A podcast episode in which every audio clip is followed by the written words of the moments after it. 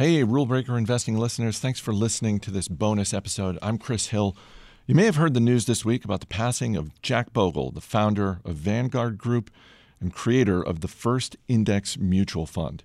At the Motley Fool, all week we've been paying tribute to his life and legacy with special articles on Fool.com, audio clips on this week's Motley Fool Money Show, and we wanted to bring you this episode of Rule Breaker Investing from December 2016, a love letter to Jack Bogle. It's the Rule Breaker Investing Podcast with Motley Fool co founder David Gardner.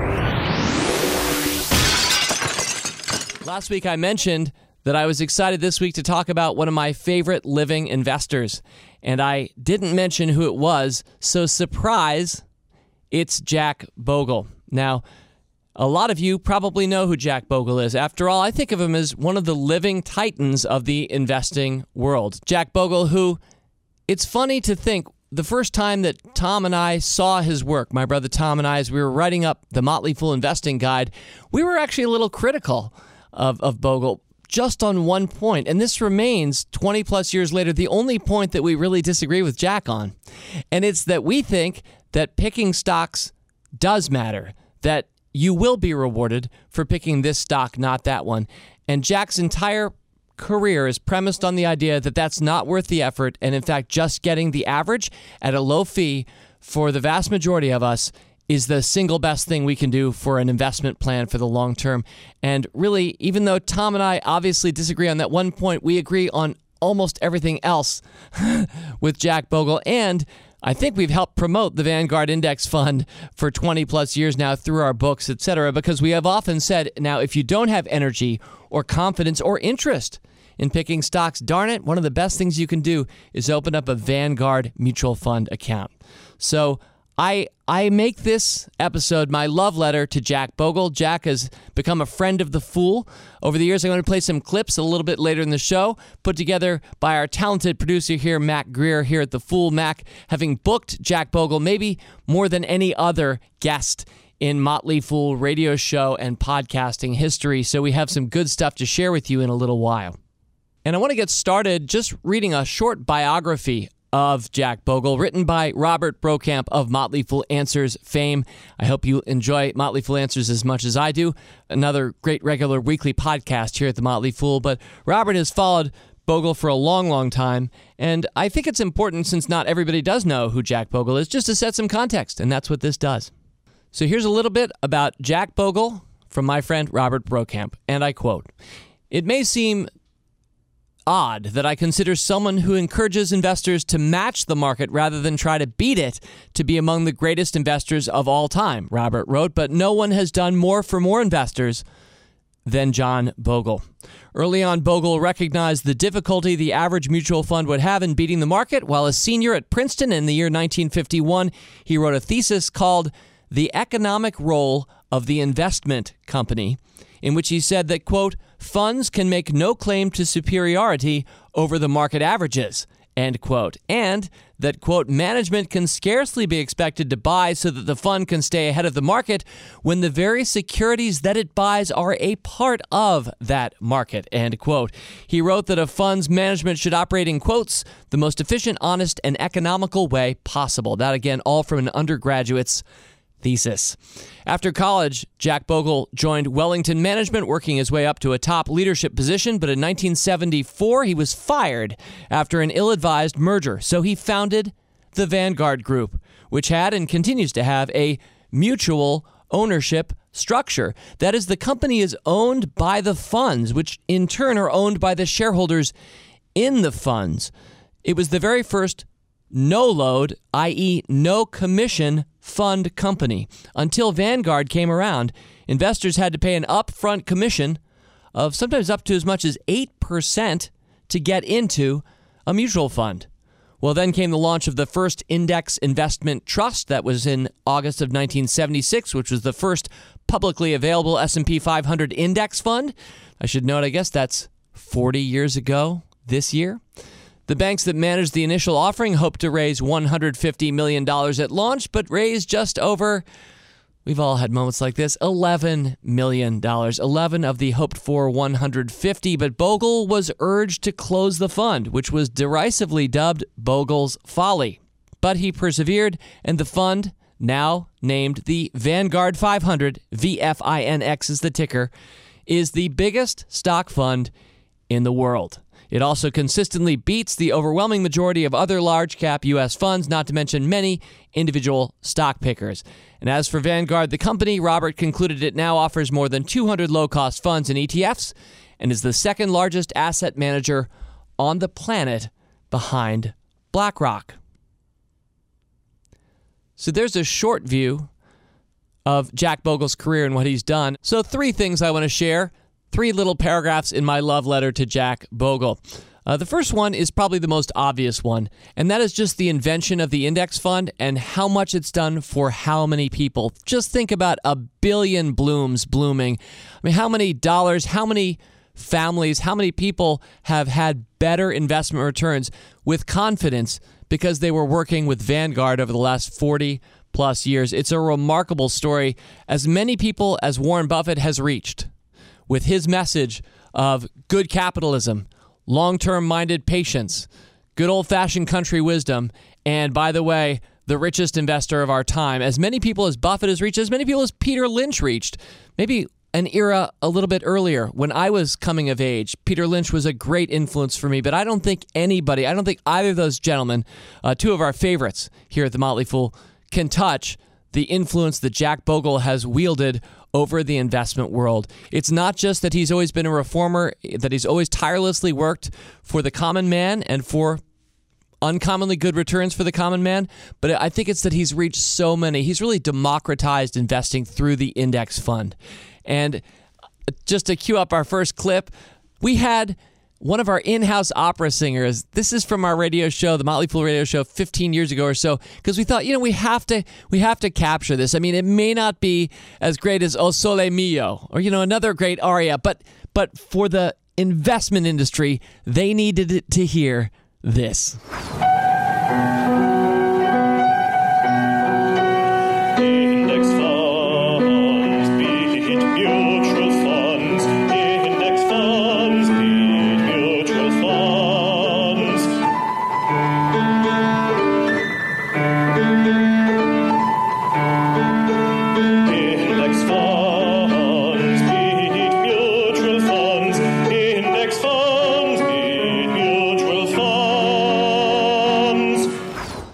Yes, that was our former employee Curtis Shoemaker.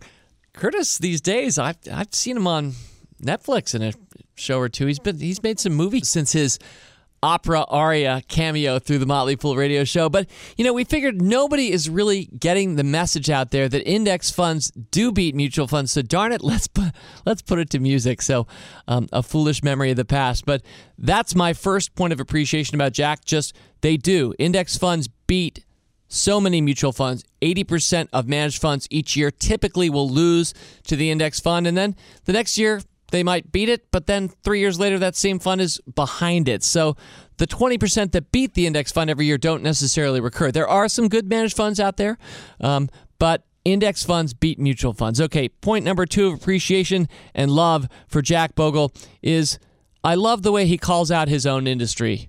And I don't just mean Wall Street, which he's called out many times before, uh, and memorably, especially during the financial crisis, the Great Recession of 2008 9, about which we will say a little bit more later. But it's actually the mutual fund industry itself that he has sometimes bedeviled. And in particular, and this is a point of mathematics that I hope I can convey to, to you who are listening, whether you consider yourself mathematical or not for years, Bogle has called out the mutual fund industry for not reporting its returns post distribution. What do I mean by that? We'll get, get to the math in a sec, but first let's define our terms. So every year, your mutual fund manager, if you have a mutual fund, is cashing out some winners and some losers. And net net, if it's been a good year, cashing out more winners than losers, as that mutual fund manager trades out of one stock into another, which, by the way, I think Bogle and the Fools and many others agree happens a little bit too hyperactively. As your mutual fund manager sells that stock to buy another, guess who gets the capital gains tax at the end of the year? You, of course. It's your money he or she's investing. And so it's distributed to you, and you are paying every single year, holding especially managed mutual funds, which turn over in kind of a turbocharged manner, really, relative to most index funds. Those managed funds give you a tax bill at the end of every year that you have to pay. And what is happening when you're seeing mutual fund returns printed and advertised is it's not including the turnover that is occurring in the fund and the taxes that you're paying. So what looks like a 10-year run where the S&P 500 was up 125% and your fund, I'm making this up, was up 120%, a few percentage points behind the market because most are, that 120% that's being advertised that's not your actual return if you're invested in that fund for those 10 years. It's well below that. In fact, it's sometimes about half of that after you're paying taxes each year because of your overactive managed fund managers. So, this is a key Jack Bogle point. I tried to throw some math at you there, but I hope you understand the concept. And the industry uh, has been loath to really represent truly the returns that you and I get if we hold those funds over those periods of time. So that's point number two of love and appreciation for Jack Bogle. And how could I not close before queuing up the rest of our clips the show? How could I not close with how he has made moral character a component of his life and his work? He is an exemplary gentleman himself. He always has been. I'm sure he's made mistakes. So have we all. But Jack Bogle a number of his books are just about character. I think one of his books that I still have on my shelf, I haven't read this one, is just called Character Counts. Uh, so here we have somebody writing from seemingly from a perch somewhere around Wall Street, although it turns out it's much closer to Valley Forge, Pennsylvania than New York, New York.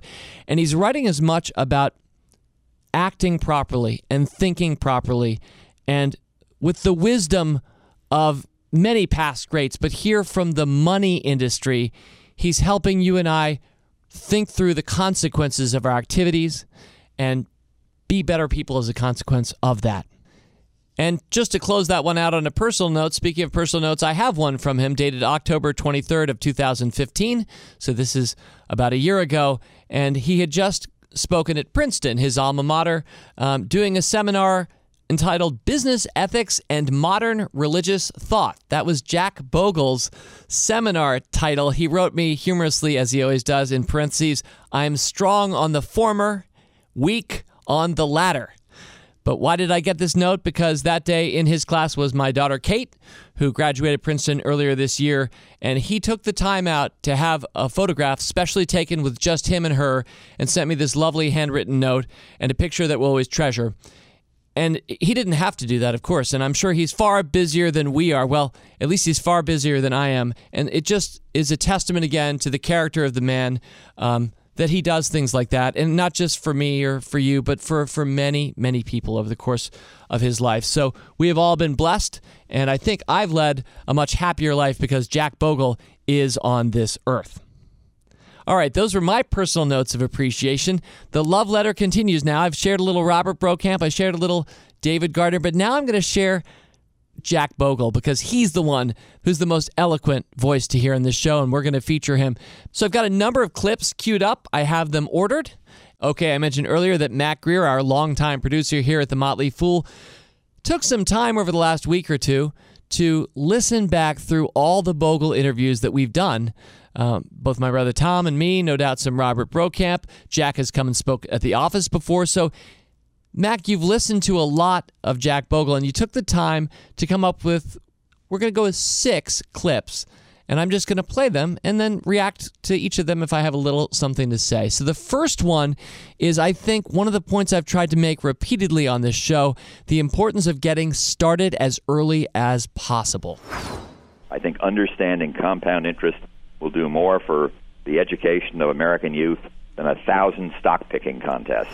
Which, again, isn't to say that stock picking contests aren't fun and valuable, because I think using Motley Fool caps, for example, it's a great big stock picking contest. I love it, but I, I think the point is clear, and that is that the earlier we can get kids going, and thinking about compounding. And I do, I'm certainly a critic of some of the stock picking contests where you're in there for one month competing against your classmates and The person who wins usually is loaded up on a single stock and it might have been a penny stock. It doesn't really teach, I think Jack would agree, it doesn't really teach great investing acumen. It doesn't get you conditioned to be a long term thinker.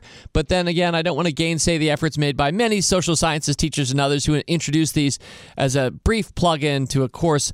I appreciate really any exposure the stock market gets. But Jack makes the important point there the earlier you start that compounding clock in your life or the life of anybody connected to you, the better and richer you all will be. And so there's always carpe diem running underneath anything we're talking about when we talk about investing and the preciousness of time here at the Motley Fool. Now, clip number two is a story. It's actually a metaphor that I myself have swiped from Jack and told any number of times over the last 15 years. It's the rowboat syndrome. You know, you're your own worst enemy. You're bullish when the market's at an all time high and want to buy you're bearish when the market's mm. at an mm. all-time low and want to sell. Well, if that isn't a sure way to, to lose money, I wouldn't know what would be. If I visualize somebody sitting in a rowboat rowing away at top speed, he knows absolutely exactly where he's been and has no idea where he's going because he's looking backward, he's sitting looking in the rowboat. backward, and we all do that, and that's the emotion of, of all the emotions we really ought to get out of this. And it's a great metaphor, and I've used it to really kind of illustrate this primary point: why people buy high and sell low. And let me just add a little bit in about that right now. So, what do we do as we paddle down the river of life? If we're in a rowboat, we're looking backwards, as Jack so eloquently said. And if that's what we're doing as investors, it usually sounds something like this You know, I admit it, I haven't got started investing. It's taken me a while, uh, but I've been listening to the podcast or I've tapped into Fool.com. I'm finally ready to get started. And usually, what's happening in that person, there's a little bit of a subconscious thing going on where the market's probably been pretty good. And so that's why they feel like they've missed it. And they need to kind of finally get on board with it. And unfortunately, that's often maybe the point the cycle is about to turn. So, paddle, paddle, paddle, looking backwards, that person finally gets started investing and buys. And what's about to happen? Well, the average bear market lasts, I think the average is actually under a year.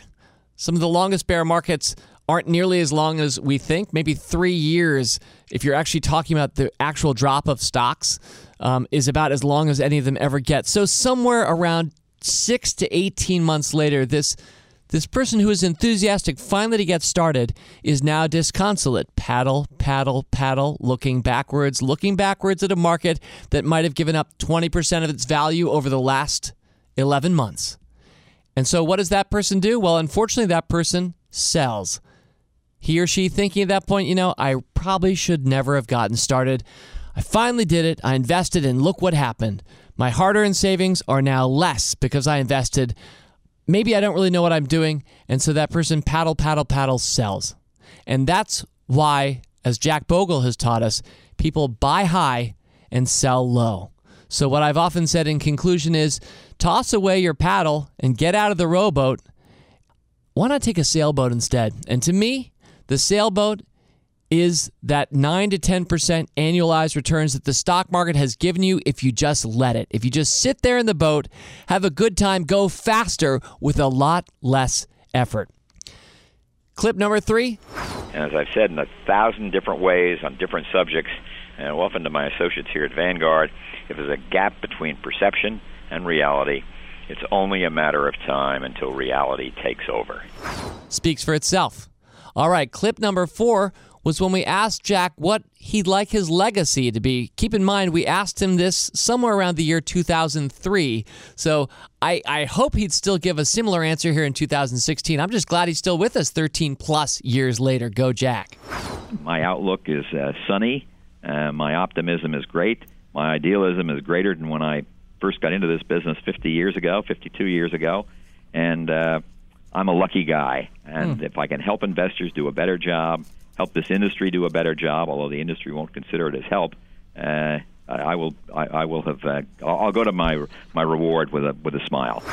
And all I really want to add to that one is that Jack Bogle was born on May 8th, 19. 29. What a year to be born. May 8th, 1929, in Verona, New Jersey. So as we close out the year 2016, Jack Bogle is 87 years young. Clip number five, I think, Mac, you selected this because it's a great example of Bogle's humor. Anytime you spend more than five or 10 minutes with Jack Bogle, you'll discover two additional things. One, he has a great sense of humor. Two, he's a storyteller. So you'll probably hear a funny story from him within your first five or 10 minutes of encountering the man. Uh, so we had a fun format that we used on the Motley Fool radio show. We continue to do this in some of our podcasts, and we might even bring it back to this show at some point because I always loved it.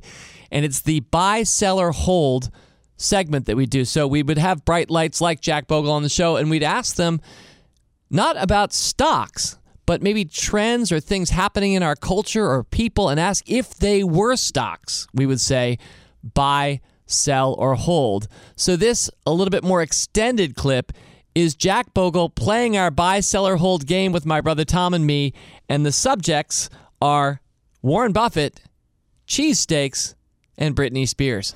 Okay, let's start with buy, sell, or hold Warren Buffett. Buy. He's a fundamental value investor. Uh, he would diversify a portfolio of U.S. stocks because he has some high grade stocks in there, but it's also done very well over a long period of years in insurance company holdings. And he's a very he's more of an insurance company uh, than he is a U.S. Uh, stock investor now. Okay, Jack, you live in Valley Forge, Pennsylvania, in the area. Buy, sell, or hold Philly cheesesteaks. Buy, hold Philly cheesesteaks. okay, why are you holding? Uh, well, I'm holding them only if you don't have heart problems, uh, because they've got A, cheese, and B, steak. Uh, and uh, I would say the cholesterol lovers, uh, those that can handle it anyway, should be entitled to a good. They're delicious which should be entitled to a good Philly cheesesteak, but I'm not putting it on buy because you might do it more than, say, once a month. Okay, John, our final one buy, sell, or hold teen pop sensation Britney Spears. Well, I would sell Britney Spears. Okay, let's hear why. Well, she's a little sultry for an older fellow like me, a little goo goo eyed. and uh, you know, I don't know. She's displaying a certain amount of virtue that we don't didn't used to see on the on the stage. Oh, that still makes me laugh. And that was Chris Hill. I'm sure you recognize Chris's voice if you're a Motley Fool podcast listener. You know, back in the day, Chris was a co host of the Motley Fool radio show before we all moved on to the podcasting goodness we bring you now in 2016. All right, and the last Bogle clip is him telling the story of how he named his 2009 book Enough, how he named it Enough. Kurt Vonnegut and Joe Heller the author of Catch 22, of course, are going to a party in Shelter Island, that lifestyles of the rich and famous and socially prominent place off Long Island in New York, to a party given by a billionaire hedge fund manager. And they get into the party, and Kurt says, Joe, see that guy over there? He's a hedge fund manager, billionaire, and he made more money today, this one day, than you have made on every copy of Catch 22, probably the biggest book of the post war generation, post World War II generation, uh, ever sold. He said he's made more money than you on every book, every copy of Catch 22 that's ever been sold. And Joe Heller looked at Kurt Vonnegut and said, That's okay, because I have something he will never have. Enough. Enough. And that's where the story comes from.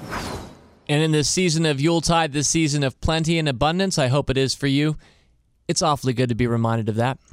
Well, thank you, Jack Bogle. Thank you for what you've meant to the Motley Fool. I want to welcome in Motley Fool producer Mac Greer. Mac, first of all, this is the month of gratitude on Rule Breaker Investing, and I want to thank you. I want to thank you for the time that you put in to sit back through certainly a lot more Bogle clips than we could actually play on the show. But for all the work that you did, not just in the last two weeks, but how about the last 15 plus years or so that we've worked together when you've had and booked great people like Jack Bogle? Well, David, it's been great. Um, I started at the Fool in August of 1998. And I will confess that I did not know who Jack Bogle was when I started here. August 1998. Wow, Mac, I didn't realize it's been it's been 18 years. It's yeah. been it's been a while. Yeah. So you and I had some good FaceTime with Bogle over the years. But in particular, I was remembering one time that we were in your native city of Houston, Texas. And there was a book signing that we did together with Jack, right? Yeah, there was a book signing. Um, you and Tom and Jack Bogle had been keynote speakers at the Houston Chronicle Financial Conference. Yes. The newspapers we used met to have Ken these- Lay at that, That's at that right. conference. That's right. And The- I think we asked him to be our next CEO, and uh, he declined, which ended up being a good thing. Enron's Ken Lay, yeah. Yikes. Anyway, we were driving, and, and I should define our terms. We were driving in the Foolmobile, which, for those of you not familiar with the Foolmobile, was an SUV with an inflatable fool cap, which was kind of like a moon bounce, but it was like a fool cap. Yeah, now the Foolmobile still exists today, but the cap is gone, Cap is probably gone. for reasons that are understandable to us. Right, right. Looking back, it may have been a questionable Doesn't work so well with SUVs. and terrible mileage. But anyway, so we're driving we're driving from one event to the other. I remember Jack Bogle basically hitching a ride with us. I think we were going to a book signing and Jack was doing the book signing as well. So he said, "Hey, you know, can I come along in the Foolmobile?" So, sure enough, here we are downtown Houston driving with Jack Bogle. I'm in the back seat, you and Tom in the front seat, I think. No, I think I was toward the back as Okay. well because I, I, I can still picture it all. So I was definitely Okay. toward the back of the Foolmobile as well. Okay, and I remember I'm yapping his ear off. I do remember that because I was very excited. But we were going through a very seedy, dodgy part of town. And I can say that because I'm from Houston. And by dodgy, I mean tattoo parlors, um, video stores. And I'm not talking like the family friendly video stores. Right, not Blockbuster. No, not no, not Blockbuster. Of your. Very, very dodgy, very dicey. And Jack Bogle turns to us, and you remember what he said.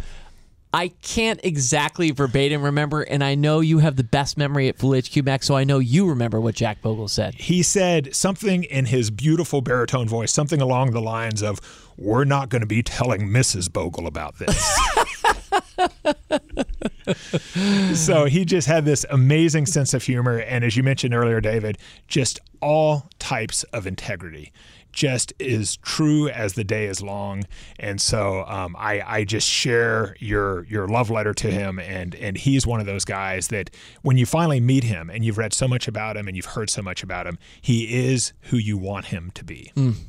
All right, thus ends, for now anyway, our love letter to Jack Bogle. Jack, thank you. Thank you, Rule Breakers. Thank you, Robert Brokamp, Mac Greer, and Rick Engdahl, who tirelessly works to re edit all of my flubs every week that you never actually hear on this show.